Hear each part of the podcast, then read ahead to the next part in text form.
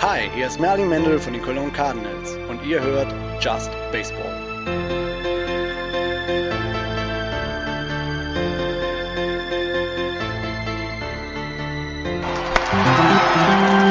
Powered by Middlepunkt Media, your sports marketing agency. We put sports center stage. Es war ein langer, harter Winter, drei Stunden Tageslicht, wenn es ein guter Tag war. Traurige, jedoch recht dumme Eichhörnchen suchen verzweifelt ihre Nüsse im gefrorenen Matsch. Dunkle Gedanken, wir hatten ja nichts.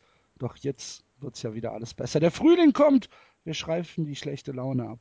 Baseball is back und damit auch der JB Podcast. Guten Tag bei Just Baseball zu einer neuen Saison Baseball.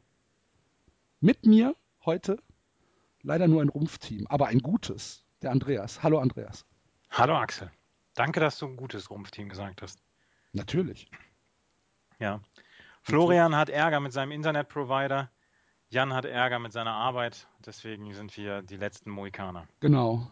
Und äh, wie es sich äh, gehört, fangen wir unsere Saisonvorschau mit der American League East an. Wir haben heute auf Twitter ähm, einen kleinen ja, einen Denkanstoß bekommen, warum wir eigentlich immer mit der American League East anfangen. Führt stets zu viel Red Sox-Kram, steht da. Red Sox-Kram, muss ich mal vorstellen. Red Sox ist niemals Kram. Und damit weniger Zeit für andere Divisionen. Okay. Wir nehmen uns das zu Herzen. Haben wir eben, haben wir eben drüber gesprochen, Andreas. Ja, wir haben nehmen uns das zu Herzen. Ist die AL East ist halt immer angefangen, weil es in der Tabelle ganz oben steht. Und deswegen, ne, wir sind halt nicht so die, die, die hellsten Kerzen auf der Torte. Deswegen müssen wir, brauchen wir ein bisschen Struktur in unserem Genau, Podcast. genau. Und bitte keine Veränderungen. Nein, Nachher kommen wir durcheinander. weil wir, wir haben Ewigkeiten gearbeitet, als die Houston Astros von der National League in die American League rüber gewechselt sind. Es war dramatisch. Oh, geweint haben wir. Geweint. Und gezittert manchmal. Nachts in Embryostellung unterm Schreibtisch gewimmert. Aber wir haben es hinbekommen. Haben wir es hinbekommen, ja? Ähm, also, lieber Christian, äh, danke für, für, für die Anregung. Wir werden uns das zu Herzen nehmen und äh, in der Saison bestimmt dann mal durchmischen. Und damit kommen wir zu den Boston Red Sox. Die, äh, ich meine, entschuldige, also den Elfmeter können wir ja nicht äh, unverwertet lassen. Erstens das nicht und zweitens, wenn wir beide hier schon mal alleine sind, ne, dann können wir auch eine Red Sox Sondersendung Wollte ich machen. gerade daraus. sagen. Ähm, nein, wir müssen schon also wenigstens so grob anreißen, die anderen Teams. Oder? Ja, jeweils zwei Minuten und Ja. dann die nächsten viereinhalb Stunden über die Red Wir Sox. können ja, wir können ja jedes Team auf den Positionen mit den Red Sox vergleichen. Mhm. Gerne, das können wir so machen. Ähm, nein, lass uns tatsächlich mal mit den Boston Red Sox anfangen. Ähm, das, äh, das 2014er Jahr der Red Sox war ja tatsächlich relativ schlecht. 71, 91 letzter Platz, damit nur zwei Spiele besser als die desaströse 2014, äh, 2012er Kampagne, ähm, wo die Red Sox 69, 93 geendet haben. Ähm, was, was soll man über die Saison sagen, außer dass alles schiefgegangen ist, was schiefgehen konnte? Ähm, die Zweifler, die am Anfang des Jahres gesagt haben, so eine Freak-Saison wie 2013 wird sich nicht wiederholen, haben recht gehabt. Wir beide, Andreas, hatten die äh, Red Sox auf Platz 1 der Division getippt, äh, Mhm. sind damit leider nicht so erfolgreich gewesen. Und jetzt kommt das neue Jahr und alles wird besser. Ähm, die große oder das große Thema, jedenfalls für mich, war der Move äh, Juan Moncada äh, aus Kuba für 31,5 Millionen äh, zu sein, beziehungsweise er ist noch nicht wirklich gesigned, weil er gerade noch im, äh, im Physical ist. Ähm, also das ist das, äh, das Äquivalent zur medizinischen Untersuchung wahrscheinlich, ne? dass das halt alles in Ordnung ist bei ihm. Ähm, aber eigentlich ist der Deal in trockenen Tüchern.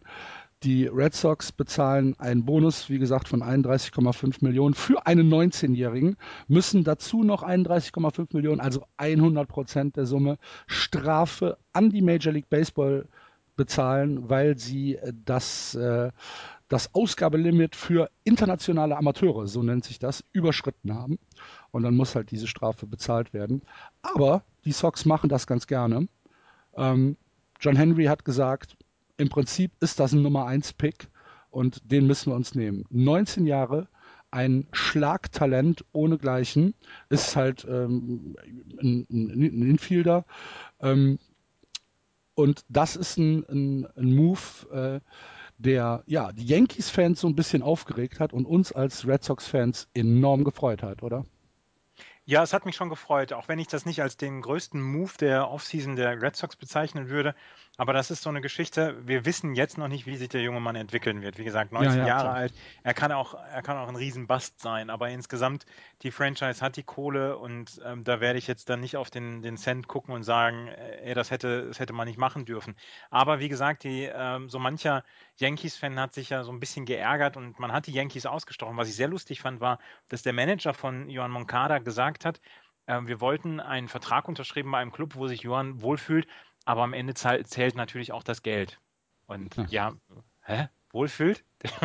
Der wäre überall hingegangen, die ihm 32 Millionen gezahlt hätten. Also da brauchen wir doch nicht groß drum rumreden. Die Red Sox haben die, das Portemonnaie am meisten geöffnet und deswegen ist der junge Mann zu den Red Sox oder kommt zu den Red Sox und wird dann in zwei oder drei Jahren dann, ähm, dann vielleicht die, für die Tiefe ähm, sorgen, die die Red Sox dann auch benötigen werden. Genau, also er wird jetzt nicht in, äh, in, im äh, Starting Line-Up äh, dieses Jahr stehen, sondern er wird wahrscheinlich erstmal die Miners durchklappern und ähm, dann schauen wir mal, wie er sich in den nächsten Jahren entwickelt. Wie gesagt, 19 Jahre, ultra jung für einen Baseballspieler. Wer war denn für dich der, der größte Off-Season-Move? Pablo Sandoval?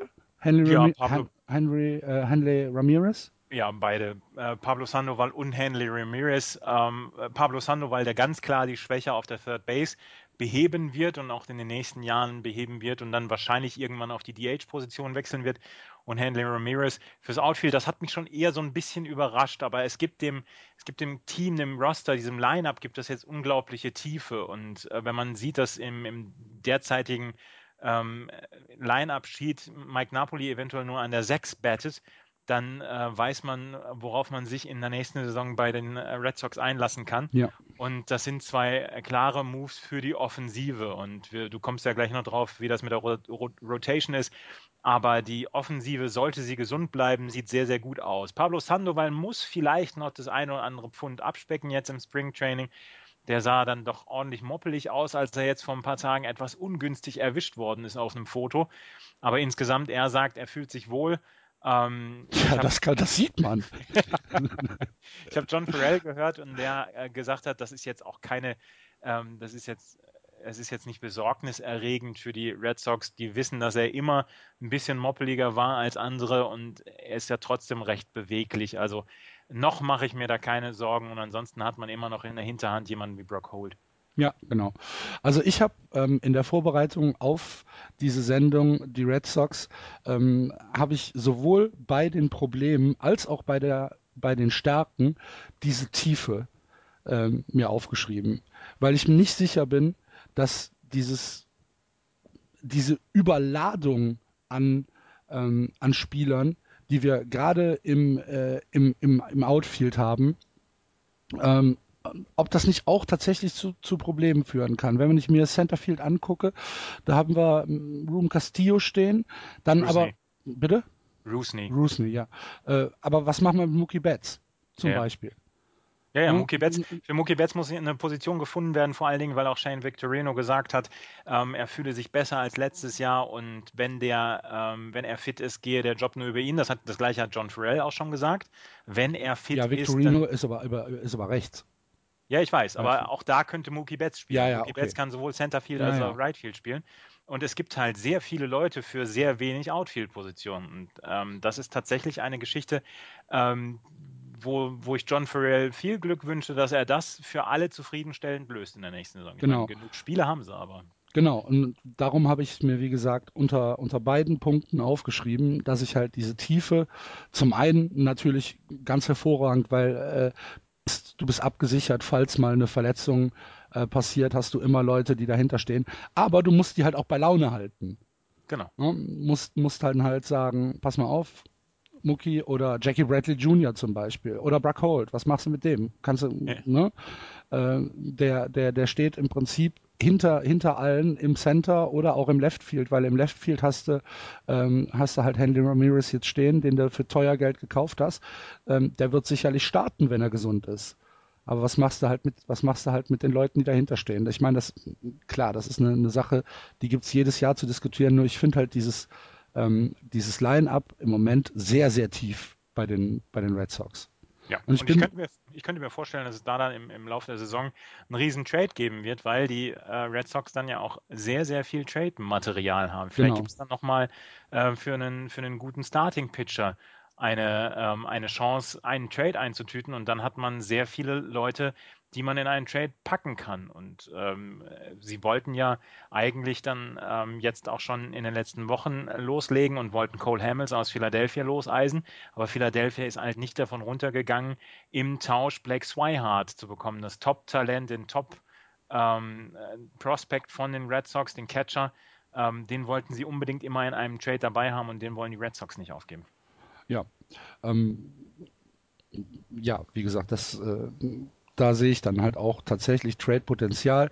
Ähm, es wundert mich ein bisschen, dass das dass im Winter auf der Pitching-Seite nichts passiert ist oder nicht viel passiert ist. Ähm, gerade weil wir halt dieses Trade-Material haben. Das Pitching wird ja der Make or Break der Saison sein. Wir haben äh, eine Rotation, die überschaubar ist, vielleicht sogar nur mediocre. Clay Buckholz, Rick Porcello, Kelly, Miley, Masterson ist zurück ähm, und danach wird es schon sehr, sehr dünn. Ähm, das ist halt das Riesenproblem äh, der Red Sox. Wir haben genug Schlagstärke, aber wir haben zu wenig auf dem Mount stehen. Oder siehst du was anders? Ich bin auch ein bisschen besorgt, was die Rotation angeht. Gerade Claire Buckholz, der äh, im Depth Chart so als Ace da steht, aber der hat ja nur wirklich keine gute Saison letzte Saison. Genau. Und ähm, ich bin ein großer Fan von Joe Kelly und Rick Porcello. Für die 2 und die 3 ist das auch völlig in Ordnung. Aber mir hätte ein, ein Ace, ein wirklicher, ein wirklicher äh, Super-Pitcher hätte mir deutlich besser gefallen. Und ähm, ich weiß, dass die Red Sox halt keine langen Verträge rausgeben wollen und dass sie ähm, sich nicht mit allzu viel Geld binden wollen. Ich meine, das, das war ja dieses Desaster von 2012 dann.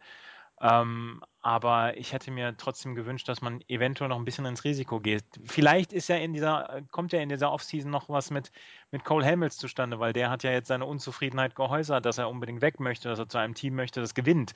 Vielleicht kommt da ja noch was. Aber jetzt im Moment, zu diesem Zeitpunkt am 1.3.2015, halte ich das, die Rotation auch nicht für so gut, ähm, dass sie um Meisterschaften mitspielen kann. Allerdings, wie gesagt, die Offensive ist in Ordnung. Ja, die Offensive ist sogar mehr als in Ordnung. Aber lass uns noch mal ganz kurz aufs Pitching zurückkommen, weil es ist ja nicht nur ähm, die Starting Rotation, sondern es ist auch das Bullpen, was ziemlich dünn ist, meines Erachtens. Du hast mit, mit Koji Uehara einen Closer, in Ordnung. Ähm, aber danach, du hast Tazawa, der vielleicht für, fürs achte Inning oder sieben und acht gut ist. Und dann hast du Breslow, Murica, Ogando, Bren Workman, das ist alles nur mediocre. Das ist nicht nichts, wo du sagst, da könnte Dominanz ähm, auf dem Mount passieren. Alexi Ogando und ähm, Ross Jr., die sollen ja äh, so ein bisschen dann auch für die, für die Klasse sorgen. Von denen wissen wir halt noch gar nicht, ob sie wirklich funktionieren können in der neuen Saison. Ich bin da jetzt nicht so äh, pessimistisch. Das, das wird schon funktionieren, glaube ich. Okay. Ähm, ich weiß nicht, ob es, wie gesagt, dieses Jahr zu einem tiefen Playoff-Run reicht mit dieser Truppe, aber ähm, schämen werden wir uns, glaube ich, weder mit dem Bullpen noch mit, dem, mit der Offensive. Wie gesagt, das Starting-Pitching, da steckt für mich das größte Fragezeichen dran. Mhm, okay. Ähm, und dann äh, als, ja, als, als Kontrapunkt, wie eben schon angesprochen, unser Betting. Wenn du dir wenn du davon ausgehst, dass äh, von mir aus Xander Bogarts an 1 schlägt, dann Dustin Pedroia, Dann David Ortiz, Pablo Sandoval, Henry Ramirez, Mike Äh, Napoli an der 6. Mike Napoli an der 6, Castillo an der 7 und Victorino an der 8 und Vasquez oder Hennigan an der 9. Ja. Ach, herzlichen Glückwunsch. Herzlichen Glückwunsch, sage ich da auch. Wie gesagt, wenn die Truppe, wenn die Truppe ähm, gesund bleibt, dann wird das ein, ein Offensivspektakel. Ja. Davon bin ich überzeugt. Und da freue ich mich wie Bolle drauf. Aber hier, was, was ja schon wieder für Ärger gesorgt hat, diese neuen, ähm, diese neuen Regeln, um die, um die Geschwindigkeit des Spiels zu beschleunigen, da wurde David Ortiz nachgefragt, weil er ja jetzt immer einen Fuß in der Batters-Box behalten soll. Und Ja. dann sagt er, das ist, das ist Bullshit. Der wird noch Ärger kriegen mit, mit der MLB, weil er ja immer so ein bisschen am Spazieren ist, wenn er, wenn er in der Betting-Box ist, beziehungsweise wenn er am Schlag ist. Nach dem ersten Strike, nach dem zweiten Strike, wenn er nicht zufrieden ist mit den Pitches und äh, mit den Strikes und Balls vom Schiri, dann äh, spaziert er ja gerne in, der Gegend rum. Äh, und Ja, der muss in soll- Bewegung bleiben. Mhm. Mhm. Das, das wird lustig. Ja. Aber ey, hör mal, was meinst du, was alles lustig wird dieses Jahr? Wir kommen ja gleich noch zu A-Rod. Mhm. Ja, Ja, Prognose, Andreas. Ich denke, dass die Red Sox tatsächlich die Chance haben, oben mitzuspielen. Es kommt halt tatsächlich aufs Pitching an und wie sich die Jungs, ähm, wie die Jungs äh, halt gegen diese schlagstarke American League äh, agieren können. Es kommt ein bisschen drauf an, wie das Outfield äh, mit dem heimischen Ballpark zurechtkommt. Ich habe äh, Ramirez am, am Monster trainieren sehen und ähm, er hat schon relativ irritiert geguckt, halt, wie, wie die Bälle da, äh, da, da runterkommen. Aber ich meine, sind halt Profis, die werden, werden das schon adaptiert bekommen. Ähm, ich lehne mich mal tatsächlich ein bisschen aus dem Fenster und sage, komm, die Red Sox kratzen an den 90 Siegen. Vielleicht werden es 87, 88, vielleicht aber auch 91 und das reicht, um die Division zu gewinnen. ich habe, ähm, also Florian hat sie auch auf Platz 1. Jan hat sie auf Platz 2, aber als Wildcard-Inhaber. Ähm, ich hätte jetzt auch geschwankt zwischen Platz 1 und Platz 2. Ich bin mir bei Baltimore noch nicht so sicher. Toronto sieht offensiv auch sehr gut aus, kommen wir ja gleich beide zu beiden noch drauf. Aber ähm, es ist auf jeden Fall Platz 1 oder 2. Da würde ich mich auch drauf festlegen. Ich sage jetzt mal Platz 2. Und äh, dann kann ich mir hinterher nicht wieder vorwerfen lassen, ich wäre hier der, der Red Sox-Fanboy. Aber ich glaube auch, dass sie an den 90 Siegen kratzen können. Alles klar. Gut. Dann äh, gehen wir weiter in der Division und schauen einmal in den Sumpf zu den Tampa Bay Rays. Ja, die Tampa Bay Rays, letztes Jahr 77 zu 85, Vierter in der American League East gewesen. Eine Saison, die man ähm, durchaus äh, gerne schnell vergessen wollen würde. Es gab einen einzigen Monat, in dem die Rays einen Winning Record hatten. Das war der Juli, da haben sie 17 zu 6 gespielt. Da waren sie auf einmal wieder dran, nachdem sie die ersten zwei Monate oder drei Monate komplett verpennt hatten, haben dann äh, 17 zu 6 aufgeholt und dann haben sie ja dann auch ähm, die weiße Flagge geworfen, beziehungsweise das Handtuch geworfen, als sie David Price zu den Tigers getradet haben. Und äh, dafür haben sie dann ja Drew Smiley und Nick Franklin bekommen. Ähm, die Saison ist sehr, sehr, also sehr, sehr unbefriedigend zu Ende gegangen. Wie gesagt, vierter Platz. Das war alles nichts, was, was die Tampa Bay Rays da gemacht haben. Am Ende trat dann Joe Madden auch noch ab, geht zu den Cubs ähm, worüber wir dann in den nächsten Wochen ja auch nochmal sprechen werden. Ähm, und als neuer Coach ist Kevin Cash gekommen, der vor zwei Jahren noch aktiv war. Und sie haben dazu noch einen neuen General Manager, Matt Silverman, nachdem Andrew Friedman zu den Dodgers gegangen ist. Ähm, Silverman, ganz äh, nur, nur nebenbei, der hat ähm, an, in Harvard einen Cum Laude Abschluss gemacht. Also ein Ui. kluges Kerlchen. Ui. Aus Gescheitmeierhausen ist der, Hui. wie man hier in Ui. Bayern sagt. Hui. Ja. Schöne Grüße, dann wird er uns ja hören. Ja, das ist also, äh, unser Podcast läuft ja auch im Harvard ähm, äh, Uniradio, ne? Ja, ist das so? Ja, ist so. Okay. Warum kriegen wir da Kohle für? Ähm, ich krieg da Kohle. Ach so. ja, dann, okay. Das, äh, okay. Ne? Ja. Ja. Ähm, Solange du es nicht an WEI verkaufst. nee, mache ich nicht. Okay. Ähm, die Tampa Bay Rays haben einiges gemacht in der Offseason, hatten sehr, sehr viele Moves. Ähm, Abgänge zum Beispiel, Matt Joyce ist weg, Will Myers ist weg in einem Trade ähm, nach San Diego zusammen mit Ryan Hannigan, der auch ähm, nach San Diego gegangen ist. Ben Zobrist ist weg, der äh, nach Oakland gegangen ist. Junel Escobar ist nach Oakland. Ähm, ben Zobrist, äh, da hatten, haben sie hinterher gesagt, mein Gott, wir verkaufen unseren besten Spieler der letzten Jahre, das gibt's doch gar nicht. Ähm, Junel Escobar, Jeremy Hellickson ist zu den Diamondbacks gegangen, Sean Rodriguez ist weg, Joel Peralta, José Molina ist ähm, auch weg und dafür sind einige neu gekommen. Also zum Beispiel aus San Diego, Birch Smith, ein Reliever, Ernesto Frieri ist gekommen. Der ähm, DH frühere Catcher John Jaso ist aus, ähm, aus Oakland gekommen. Reliever Kevin Jepson, Catcher René Rivera, Outfielder Steven Souza Jr. und dann noch dazu Astrobal Cabrera und Juan Francisco. Die ähm, das Lineup beziehungsweise das, ähm, das die Step Chart der Tampa Bay Rays sieht jetzt durchaus anders aus als letztes Jahr. Man hat immer noch diese konstante Evan Longoria auf der Third Base. Man hat auch zum Beispiel James Loney noch auf der First Base, der letztes Jahr durchaus drei, vier gute Monate hatte, bis er am Ende so ein bisschen eingeknickt ist. David de Jesus, Kevin Kiermeier im Outfield sind noch da. Aber ansonsten äh, der Nick Franklin, den ich eben angesprochen hatte, jetzt auf der Second Base im, ähm, im Depth Chart an 1, Astrobal Cabrera als Shortstop, ähm, Rivera als Catcher den haben sie jetzt neu dazu bekommen. Und äh, John Jaso soll jetzt die DH-Tätigkeiten übernehmen für ähm, die Tampa Bay Rays. Äh, sie haben in der letzten Saison ähm, Bullpen War von 3,0 gehabt, also Wins above Replacement. Ähm, sie hatten den elf besten ERA in der, in der Liga letzte Saison. Und das wäre eine Nummer, die sie gerne, gerne äh, verbessern wollen würden. Ähm, sie haben jetzt eine Starting Rotation, die in der neuen Saison wohl so aussehen wird. Alex Kopp wird wohl der äh, Ace-Pitcher sein, der letzte Saison wirklich gut gepitcht hat. Äh, 10 zu 9, 287er ERA, 149 Strikeouts in 166 Innings. Dann Drew Smiley, Chris Archer, Jake Odorizzi und Alex Colomi. Von äh, Alex Colomi können wir uns wahrscheinlich im Laufe der Saison dann wieder verabschieden, weil Matt Moore ja noch nach seiner Tommy John Surgery äh, wiederkommt. Ähm, der soll Ende Juni, Anfang Juli wieder zurückkommen und der wird dann wohl dann auch die Starting Rotation der Tampa Bay Rays verbessern. Ähm, wenn man sich die siehst, das du, siehst, du das ja? als, siehst du das als Trading-Material? Wen jetzt? Ähm, Kolomi? Genau.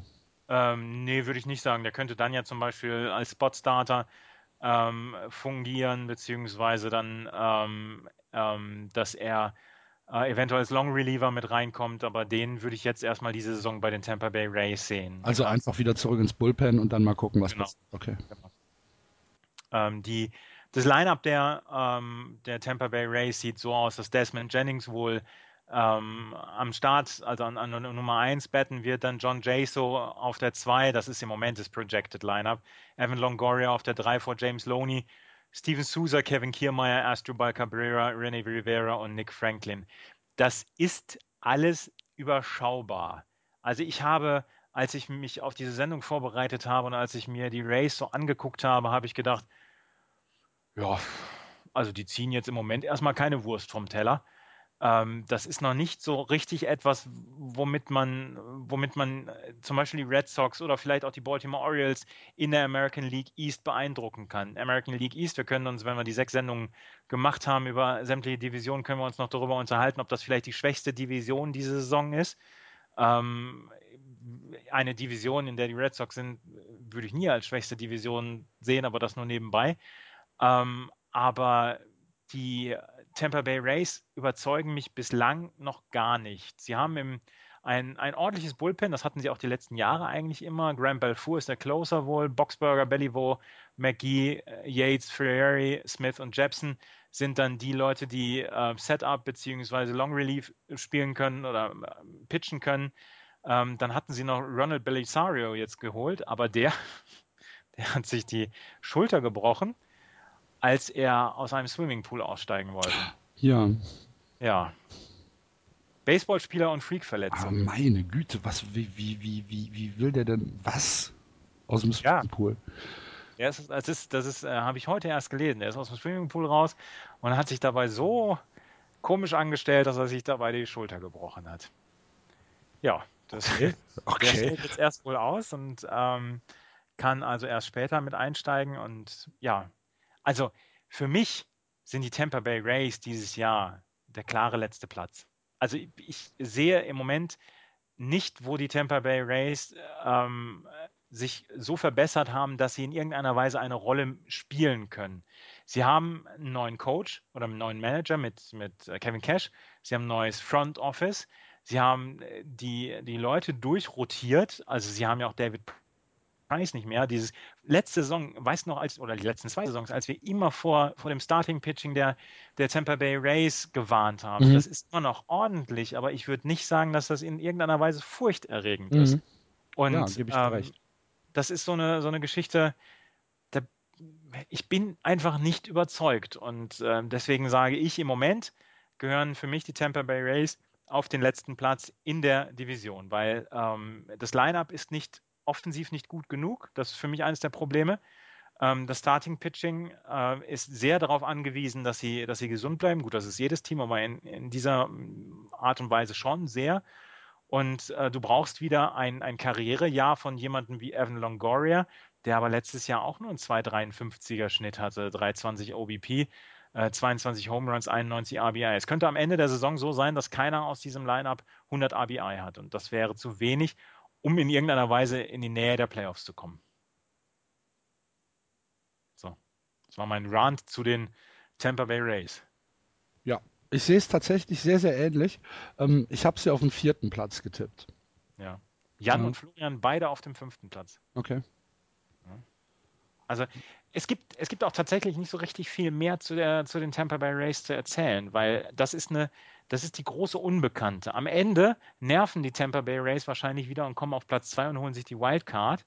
Ähm, aber letztes Jahr haben sie auch. Glaubst du tatsächlich, dass eine Wildcard dieses Jahr aus der American League East kommen kann? Ja. ich muss es hoffen, weil, ja. wie gesagt, im Moment traue ich den Red Sox den ersten Platz noch nicht zu. Deswegen müsste die Wildcard dann aus der AL East kommen.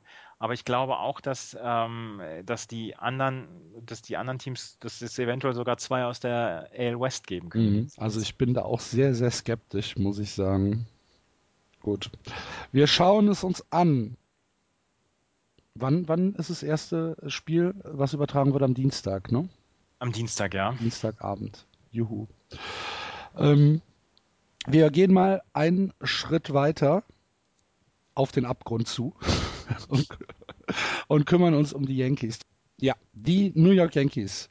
Äh, letztes Jahr, also in der 2014er Saison, auf dem zweiten Platz in der American League East geendet, 84 Siege bei 78 Niederlagen, damit nicht in die Playoffs gekommen. Derek Jeter hat seinen letzten Hit im, in der Bronx äh, geschlagen, ist äh, ja in fünf Jahren oder wann ist man eligible für die, für die fünf Hall of Fame? Ja. Fünf Jahre. In fünf Jahren wird er reingewählt schon, ne?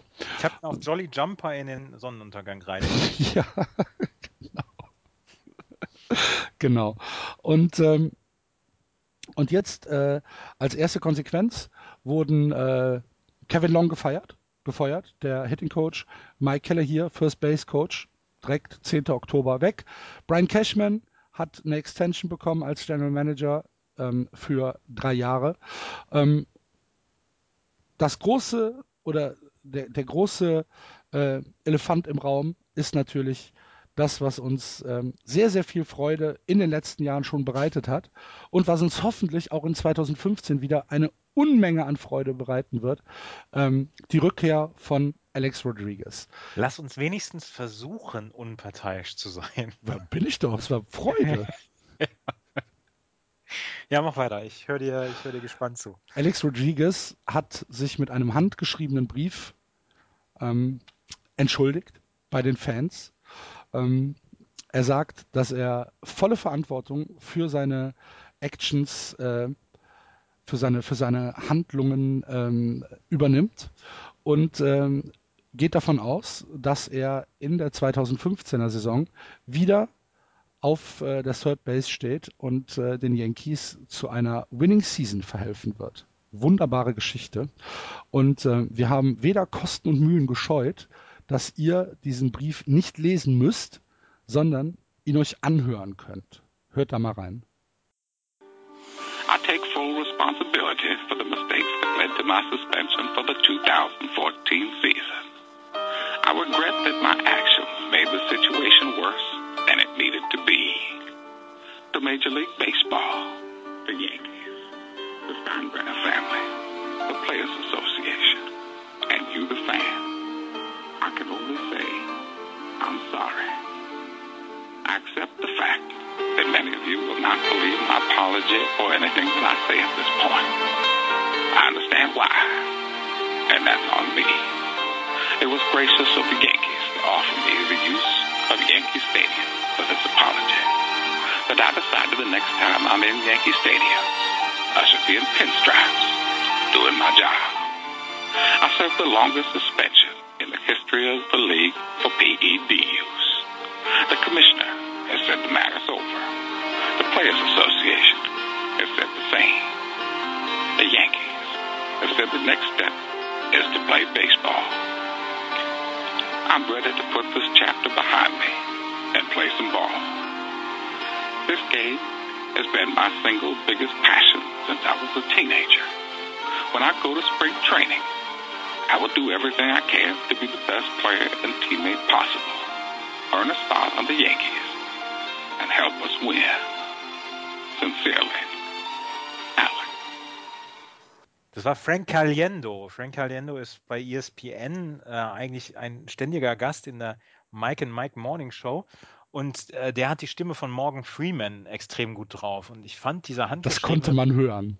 dieser handgeschriebene Brief von, von äh, Alex Rodriguez, ähm, der war einfach so lustig, den musste er vorlesen und dann auch mit der Stimme unter anderem von John Gruden, der, den man ja von Sunday Night oder Monday Night Football kennt. Ähm, was ich so extrem finde, wer hat dem Herrn Rodriguez denn gesagt, Junge, schreib den mal mit Hand diesen Entschuldigungsbrief, das wirkt authentischer. Keine Hä? Ahnung. Was für eine Ahnung. Bullenkacke. Also ernsthaft, sowas, sowas Bescheuertes. Und, und er hat sich ja, er, er hat sich ja auch für alles entschuldigt, nur nicht für Doping. Ja, ja. Das, äh, er hat sich dafür entschuldigt, dass er seine Mitspieler in den Stich gelassen hat und dass er so viel Ärger gesagt, für so viel Ärger gesorgt hat. Aber hier, nee, dass ich voll war bis unter die Kinnlade, dafür hat er sich nicht entschuldigt. Es haben eigentlich nur noch diese kleinen Emoticons gefehlt auf dem, auf dem Heft, auf dem, auf dem Dings. Und dass er vielleicht so eine Sonne in die Ecke malt. ja. So ein, so, ein, so ein trauriger Smiley am Ende. Ja, genau. Oder, oder dieses mit, mit diesen Sternchen, Liebguck. Ja. ja. Ah, Ah. ja. Ähm, also wie gesagt, ich freue mich unbändig darauf, äh, wa- was, was der wieder für Idiotien auspackt dieses Jahr. Aber es ist ja noch nicht sicher, ob er überhaupt wirklich es ins Line-Up schafft, oder? Mark Nö, also jetzt äh, äh, äh, äh, ich glaube auf jeden Fall nicht, dass er auf, auf, auf äh, Third Base spielen wird, weil da haben sie äh, Chase Hadley und auch äh, Pirela stehen. Ich, ich wüsste nicht, warum die Yankees so bescheuert sein sollten und da A-Rod hinstellen. Ja. Mark Teixeira hat wohl mit ihm First Base Drills geübt. Das heißt, dass er eventuell Teixeira zwischendurch ablösen kann oder, oder dass er so, so Spot Starts dann hat ähm, auf der First Base, aber dass er äh, größtenteils als DH gesehen wird. Ja. Und ähm, ich, bin, ich bin sehr gespannt, ob er den Roster schafft. Also ähm, das ist wahrscheinlich eine der großen Fragen des Spring Trainings. Da muss man sich. Ich meine, auf der der anderen Seite, auf der anderen Seite kann natürlich ein gesunder und fitter A-Rod den Yankees tatsächlich helfen.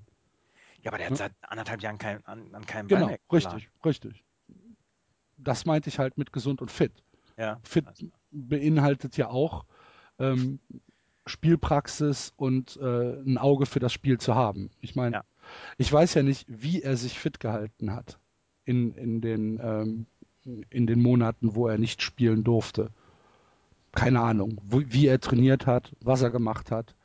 Ähm, er wird auf jeden Fall nicht auf Major League Niveau äh, im Moment sein. Da bin ich sehr Nee. sicher. Und in die Bundesliga wollte er auch nicht wechseln. Nee, Zu Magdeburg Purpix auch nicht. Die Yankees haben aber nicht nur A-Rod als Problem. Die Yankees haben erstmal ein riesen Problem mit ihrer Starting Rotation. Tanaka, Pineda, Sabathia sind die, äh, also jedenfalls auf dem Papier, 1, 2 und 3 und alle verletzt. Broken Goods schreibt CBS New York. Man weiß nicht, auf der einen Seite können sie tatsächlich dafür sorgen, dass, äh, dass äh, sie ein gutes Pitching haben, aber wie gesund sind sie? Gerade bei, ähm, bei CC Sabathia sind die Analysten in den USA sehr, ja, ich sag mal, sehr gespalten. Ähm, die, viele sagen, das war es im Prinzip schon für ihn. Ähm, nur wenige sagen, ich glaube, er kommt gut zurück. Er hat jetzt äh, eine, eine Knieoperation hinter sich gebracht. Er wird Spring nur sehr, sehr limitiert äh, spielen können. Und äh, da ist, glaube ich, ziemlich viel im Argen bei der, bei der Starting Rotation der New York Yankees. Dahinter Eovaldi, Capuano, Warren. Ähm, ich bin sehr, sehr skeptisch, was das betrifft. Und dann haben sie ja auch noch das Problem, dass das Alter immer noch nicht so ist, wie man sich das im Prinzip von einem Contender vorstellen könnte. Es ein, sind einfach noch wirklich zu viele alte Leute ähm, drin. Wenn ich mir das Left Field anschaue, da hast du äh, Brian Gardner stehen, äh, im Right Field Carlos Beltran, wenn er nicht auf äh, irgendwie DH kommt und sie sich äh, mit, mit äh, Chris Young oder ähm, Trevor Austin da hinten äh, schlagen. Der einzige, der im Outfield meines Erachtens richtig ist, ist im Centerfield Jacoby Ellsbury. Aber der wird auch nicht jünger. Im Infield hast du auf der First Base, du hast es eben schon gesagt, entweder Mark Teixeira oder vielleicht Spot Starts für A-Rod. Du hast auf der Second Base äh, Stephen Drew, okay, in Ordnung. Du hast als Shortstop Gregorius, von dem auch im Prinzip ich nicht so viel halte. Und dann hast du auf der Third Base äh, Chase Hadley stehen oder A-Rod. Ähm, ich bin da sehr, sehr skeptisch, was die Yankees betrifft. Ich bin nicht ganz so skeptisch. Wo ich dir absolut recht gebe, ist die Starting Rotation. Äh, Tanaka ähm, ist, ist noch nicht, vielleicht noch nicht komplett fit. Ähm, du hast Pineda, du hast Sabathia.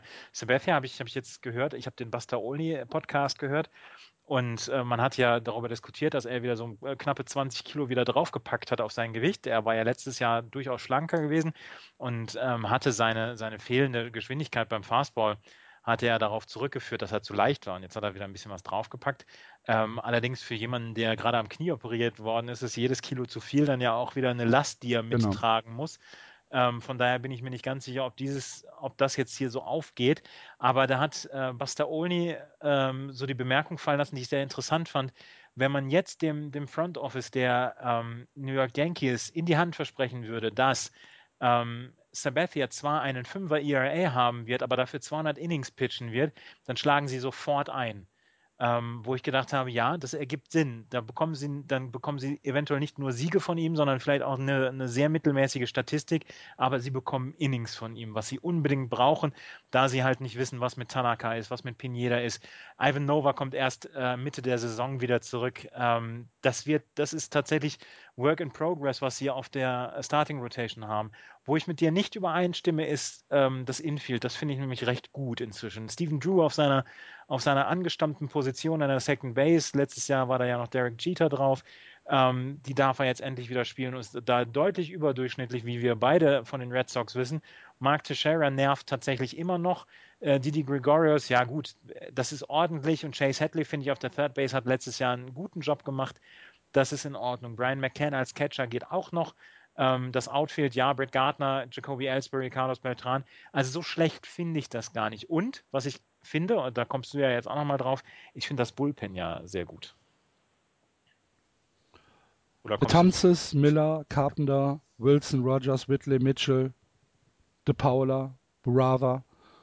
In Ordnung. Ja. ja. Und wer wird closer? Wir haben die Frage, wir haben die Frage bekommen. Ähm, also wir wissen, dass es nicht David Robertson sein wird. Mhm. Das, äh, genau. äh, ist ja zu den Chicago White Sox äh, getradet worden. Ähm, ich denke, dass es ein Rennen zwischen Andrew Miller und Dylan Betances sein wird.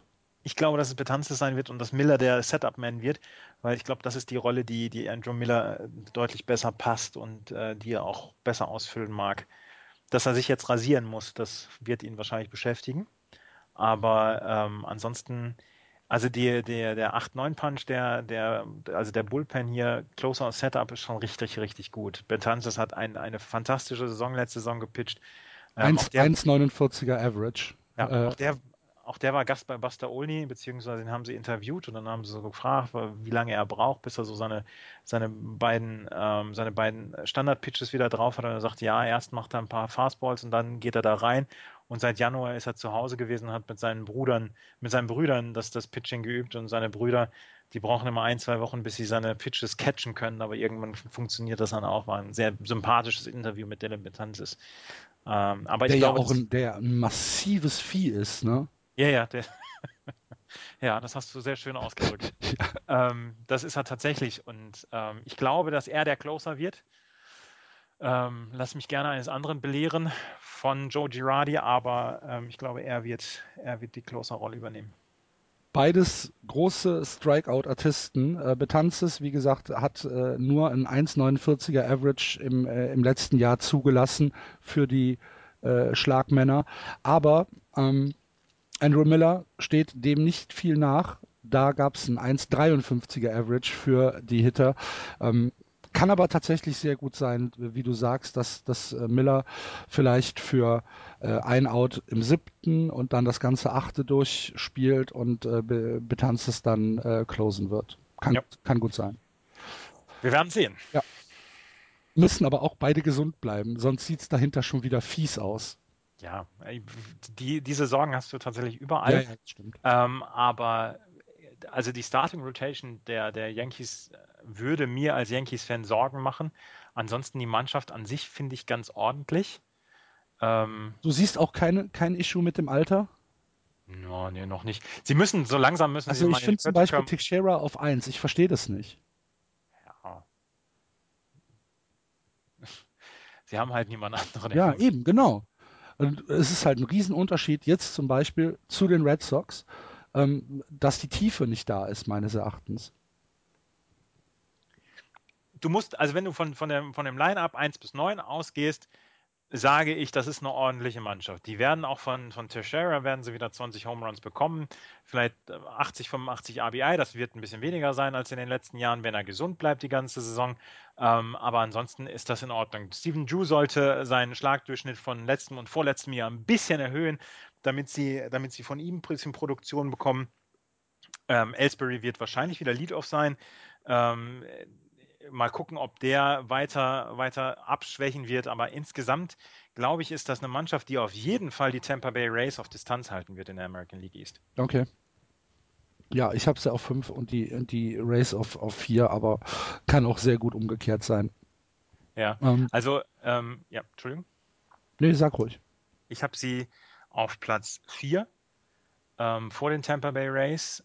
Jan hat sie auch auf der, auf der 4 und auch Florian hat sie auf der 4.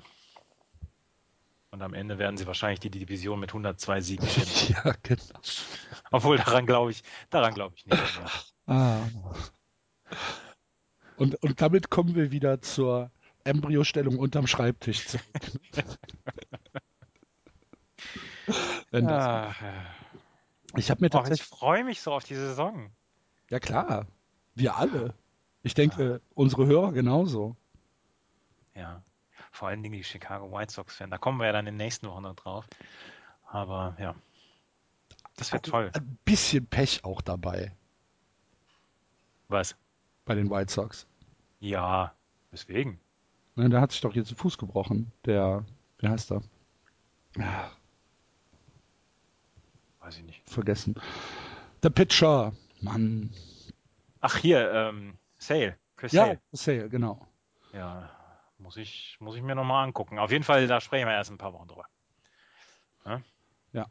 Wir sprechen was wir, ganz, was wir ganz vergessen ja? haben, ähm, äh, Mini Minosa ist gestorben. Ja. Müssen wir kurz erwähnen. Ja, ist gestorben. Und was wir vielleicht auch noch gerade erwähnen sollten, also Mr. White Sox ist gestorben, Mini Minosa, und ähm, das ist jetzt ein doofer Übergang. Josh Hamilton hatte einen, einen Drogenrückfall, Kokain und Alkohol. Ja. Und ist jetzt gerade wieder in der Rehabilitation. So, und wie kommen wir jetzt auf die Toronto Blue Jays? Wir bräuchten so einen, wir bräuchten so einen Orchesterchef wie früher Heinrich Riedmüller bei Dalli Dalli. der einfach jetzt so eine Melodie spielt und dann ne, ja. zweiten Teil. ähm, ja, habe hab ich jetzt gerade nicht. Nee? Zur Hand. Gut, dann können wir ja nochmal Frank Caliendo spielen. Die Toronto Blue Jays, zu denen kommen wir nämlich jetzt. Ähm, 2014 auf dem dritten Platz, äh, abgeschlossen mit 83 zu 79. Das ist immer noch so ein bisschen das gebrochene Versprechen, wo sie vor ein paar Jahren so aufgerüstet haben. Seitdem haben sie es noch nicht so richtig hinbekommen, so richtig geragt bekommen. Sie haben jetzt ähm, in der Offseason Russell Martin, dem Catcher, vorher bei Pittsburgh, einen Fünfjahresvertrag für 82 Millionen Dollar bekommen, ähm, ja, gegeben. Dann haben sie Josh Donaldson aus Oakland geholt, haben ihn für Brett Laurie, Sean Nolan, Kendall Graveman und Franklin Barreto äh, getradet. Sie haben sehr, sehr viel Potenzial abgegeben. Sie haben Brett Laurie halt abgegeben. Pitcher Kendall Graveman, Sean Nolan und den Shortstop Prospect Franklin Barreto. Ähm, ich glaube, ein guter Move für die Oakland A's, über die wir auch in den nächsten Wochen noch sprechen. Ähm, mit Russell Martin haben sie dann aber einer der Defensiv, ne, Entschuldigung, mit Josh Donaldson haben sie einen, ähm, der ein guter Defensivspieler ist und der in der letzten Saison 2,55er Schnitt mit 29 Home Runs und 98 RBIs hatte. Dazu ähm, hat er 158 Spiele letztes Jahr gespielt, also auf den kann man sich verlassen und äh, hat zum ersten Mal das All-Star-Game äh, gespielt. Insgesamt in den vier Jahren bei Oakland hatte er einen 268er Average, 63 Home Runs, 228 RBI. Ähm, Josh Reddick war, war völlig aufgelöst, als er von dem Trade geholt hatte. Der hat nämlich auch gesagt, hier, das macht überhaupt keinen Sinn, wir haben unseren besten Spieler gerade abgegeben. Und ähm, für Toronto war es dann auch schwierig, ähm, Brad Laurie abzugeben, aber ähm, er muss gesund bleiben und das muss er jetzt bei den Oakland A's. Er war nicht der Einzige. Josh Donaldson neben Martin, Russell Martin, die nach äh, Toronto gekommen sind, da sind dazugekommen ähm, Liam Hendricks, der Pitcher, ähm, der von, ähm, der das Bullpen verstärken soll. Ähm, Marco Estrada als Pitcher ist äh, mit reingekommen. Justin Smoke für die First Base ist mit dabei. Dazu sind dann gegangen jemand wie Colby Rasmus, der die Free Agency getestet hat, Casey Jensen als Relief Pitcher, ähm, Adam Lind ist weg, Dustin McGowan ist weg, Brandon Morrow ist weg, Santiago Nessi ist weg. Also auch da hat es durchaus eine, eine Generalüberholung des, des Kaders gegeben. Nicht so, dass man, dass man das Team nicht mehr wiedererkennen könnte, aber insgesamt war es doch mit größeren Änderungen verbunden. Mhm. Wir haben auf der Catcher-Position, wie gesagt, jetzt Russell Martin. Wir haben auf der First Base Edwin Encarnacion, Maisa Isturiz auf der Second Base, José Reyes, Josh Donaldson auf Shortstop bzw. Third Base. Dann haben wir auf dem, im Left Field Saunders, ähm, der aber im Moment noch an einer Knieverletzung leidet. Dann haben wir ähm, das, wie heißt das, Pompey, Dalton Pompey haben wir. Das ist ein äh, Nachwuchsspieler für die äh, Toronto Blue Jays, der Centerfield. Ähm, be, be, beackern soll und dann noch José Bautista, den alten, unverwüstlichen José Bautista. Ähm, insgesamt sieht das Depth Chart nicht so schlecht aus. Außerdem haben sie, ähm, das Middle of the Lineup ist halt extrem, extrem gut. Und äh, wenn man, wenn man sieht, man hat Edwin Encarnacion, José Bautista, ähm, dann eventuell noch Josh Donaldson dazu, dann kommt man in der Mitte durchaus auf Produktion. Bei José Reyes ist man sich nicht mehr so sicher, ob er nochmal eine richtig gute Saison ähm, hinlegen kann. Da haben die äh, Berichterstatter gesagt, dass eigentlich alles, was letztes Jahr durch die Mitte gegangen ist, durch seine Mitte, dass das meistens ein Base-Hit war, äh, dass sie mit ihm nicht so zufrieden waren. Mit Maisa Isturis ist auf der Second Base jemand, von dem man auch nicht unbedingt weiß, was man bekommt. Ansonsten die beiden Corners sind exzellent besetzt mit Encarnacion und äh, Josh Donaldson.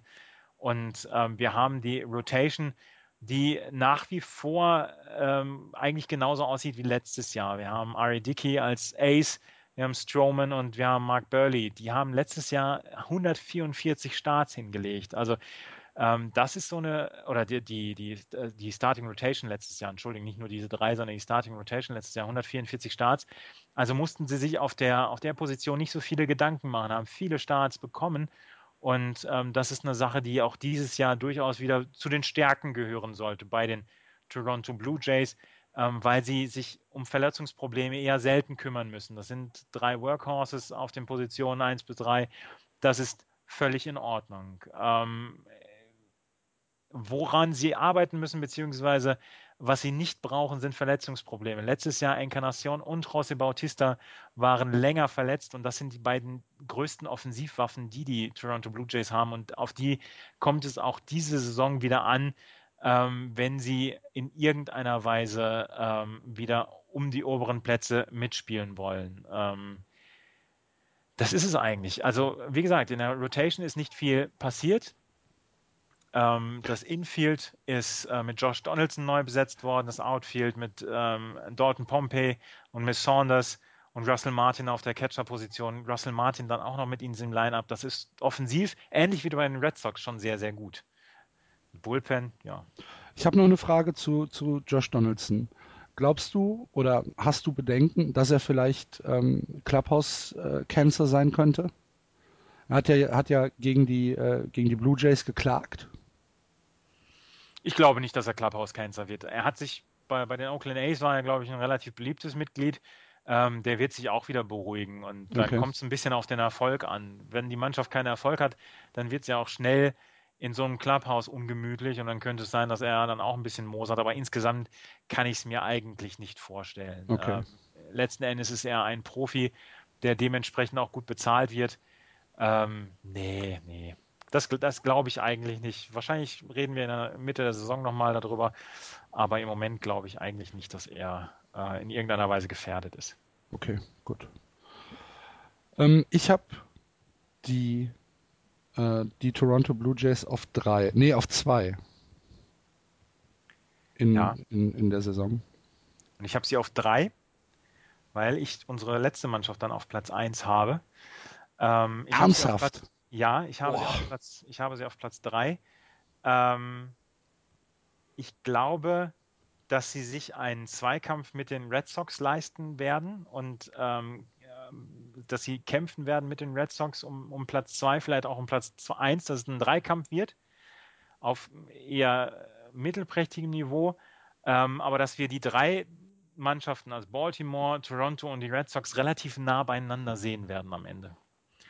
Aber ich habe im Moment die äh, Toronto Blue Jays auf Platz 3. Die beiden anderen, unsere beiden, die nicht dabei sind, Jan hat die Toronto Blue Jays auf Platz 1 und ähm, Florian hat sie auf Platz 2. Hm, okay. Ja, wie gesagt, bei mir sind sie an, an zwei, ähm, aber ich bin halt sehr, sehr skeptisch, dass es für eine Wildcard aus der American League East reicht. Und du hast die Baltimore Orioles auf 1? Ich habe die Baltimore Orioles auf 1. Ich nicht.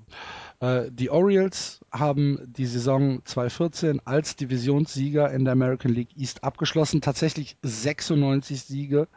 Ähm, sehr, sehr gutes Jahr in Camden Yards äh, gespielt. Haben ähm, dann die Division äh, Series gegen die Detroit Tigers klar gewonnen und sind in der Championship Series gegen die Kansas City äh, Royals rausgeflogen. Vielleicht zur Überraschung aller. Ähm, es war sogar ein Sweep, ne? Mhm. Ja, genau. Es war, war ein Sweep. Sweep ja. Ja. Ähm, und du hast ja schon von einer Generalüberholung gesprochen. Ähm, für mich sieht das Team der Baltimore Orioles in 2015 tatsächlich noch neuer aus als, äh, als die Toronto Blue Jays. Äh, Alexi Casilla, Johann Santana, Andrew Miller, Kelly Johnson, Nelson Cruz, Joe Saunders, Nick Markakis äh, und Damon Young sind alle in die Free Agency gegangen. Casilla ist zu den Rays, äh, Miller zu den Yankees, Cruz zu den Mariners, Markakis zu den äh, Atlanta Braves. Dann ähm, ist äh, Nick Hutley noch zu den Mariners gegangen. Viele, viele Verluste. Ja, aber wenn wir ehrlich sind, nur drei, die in irgendeiner Weise von Belang sind. Nick Markakis, Nelson Cruz und Andrew Miller. Ansonsten, wenn du dir die, die, die, das Depth Chart bzw. Starting Lineup anguckst, ähm, dann ist da nicht groß was Neues. Chris Davis wird jetzt noch ein Spiel aussetzen müssen wegen seiner, wegen seiner Dopingsperre. Äh, Matt Wieters äh, hatte eine Tommy John Operation, da weiß man noch nicht, wann der zurückkommt. Manny Machado hatte auch eine Knieoperation, weiß man auch nicht, ob er jetzt schon zum Starting, äh, zum Opening Day wieder dabei ist. An, ansonsten Andrew Jones, Alejandro De Asa, Ähm, Snyder im Right Field, ich glaube, ist neu. Jonathan Scoop ist äh, nicht neu. Hardy ist nicht da, ist nicht neu. Chris Davis. Die äh, Rotation sieht quasi genauso aus wie letzte Saison. Ähm, so richtig viel hat sich da in diesem, in den 25-Man-Roster gar nicht geändert. Hm. Ja, jetzt kommst du. Ja?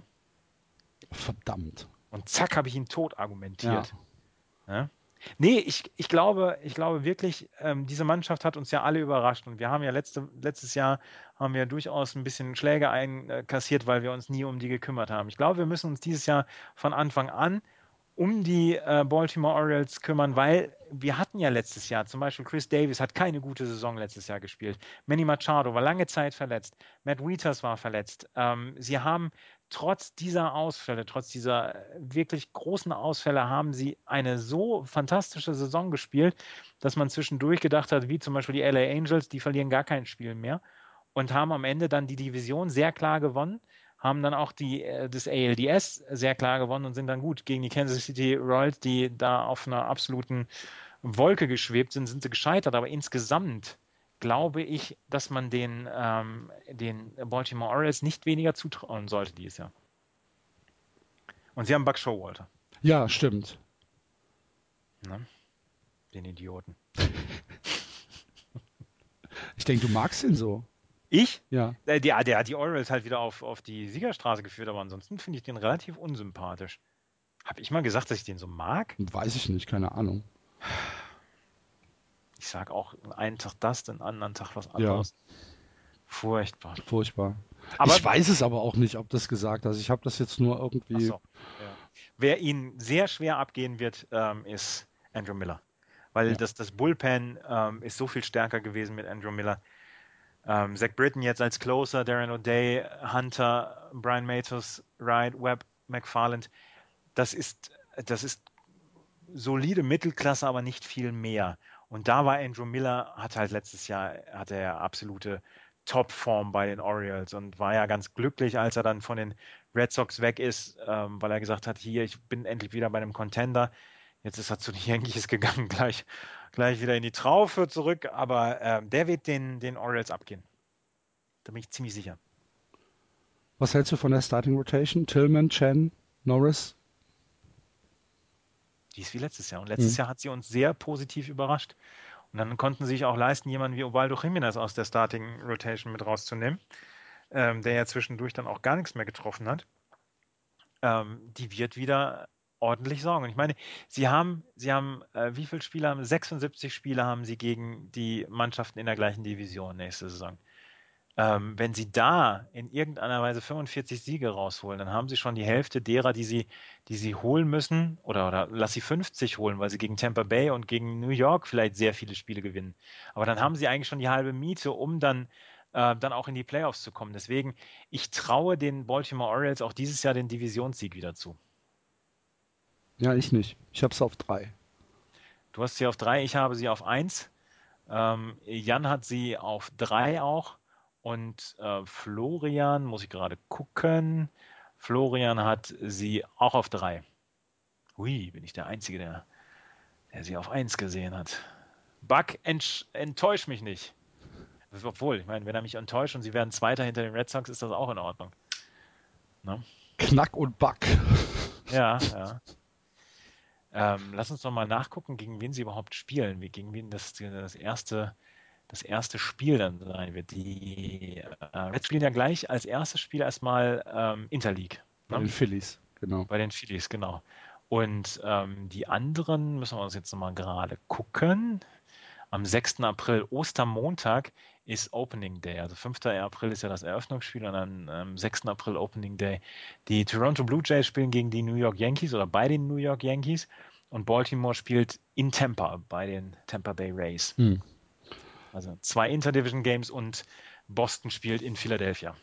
Was ich übrigens... Ja, können Sie den Cole Hamels gleich mitnehmen. Ja, genau, richtig. Steig in der Bus, Jung. ja, genau. Ja. Aber wen lassen Sie dann da? Ja, und das, das soll halt nicht Blake Swihart sein und Mookie Betts. Ja, wollte ich gerade sagen. Ich habe viel, viel größeren Schiss davor, dass sie Mookie Betts abgeben. Ja, weil du Blake Swihart nämlich noch nicht gesehen hast, ne? Wir ja. kümmern uns diese Saison mal wieder ein bisschen mehr um meiner League, ja? Ja, okay. ähm, ja, das war die Vorschau für die American League East. Ähm, wie ihr seht, sind wir nicht einer Meinung. Kann nur gut für die Spannung sein. Nächste Woche wird es wahrscheinlich nicht Sonntag werden, weil wir alle äh, Sonntag keine Zeit haben. Darum äh, müssen wir euch ein bisschen vertrösten irgendwann auf den Lauf der Woche. Wir hoffen, dass wir es Montag oder Dienstag hinbekommen. Da kümmern wir uns dann um die American League Central und warum Detroit die Division auf keinen Fall gewinnen wird. Das war's für diese Woche. Vielen Dank fürs Zuhören. Ich hoffe, ihr hattet ein bisschen Spaß. Vielen Dank dir, Andreas, für Sehr deine gerne. wie immer ausführlichen und exzellenten Expertisen. Exzellenz, da betonen wir nochmal. Ne? Natürlich, absolut. Was recht ist, muss recht bleiben. So sieht es nämlich aus. Macht's Und gut. wir, wir, wir freuen uns auf 50 Sendungen ähm, Just Baseball Podcast dieses Jahr. Genau, und unter anderem ja eine Jubiläumssendung dabei. Wenn alles, alles gut. Da freue ich mich jetzt schon drauf. Ach, und ich. Was meinst du, wenn wir da alles bekommen? Hast, hast, Ah. hast du mit äh, Ben Sherrington gesprochen? Ja, ja, ja. Wir Und? bekommen sowohl Pablo als auch Henley. Und Big Puppy bekommen wir auch. Geil. Wir werden auch live aus dem Fenway Park übertragen. Cool, cool, cool, cool, cool, cool. ja, ich muss mal gucken, ob A-Rod geantwortet hat. Ja. Guck gleich mal in deinem Mail-Account nach. Nee, das kommt ja, kommt ja per Post, ist ja handgeschrieben. Ach, ja, ja. So. Sollen wir Schluss machen? Machen wir Schluss, ne? Macht gut. Tschö. Tschö.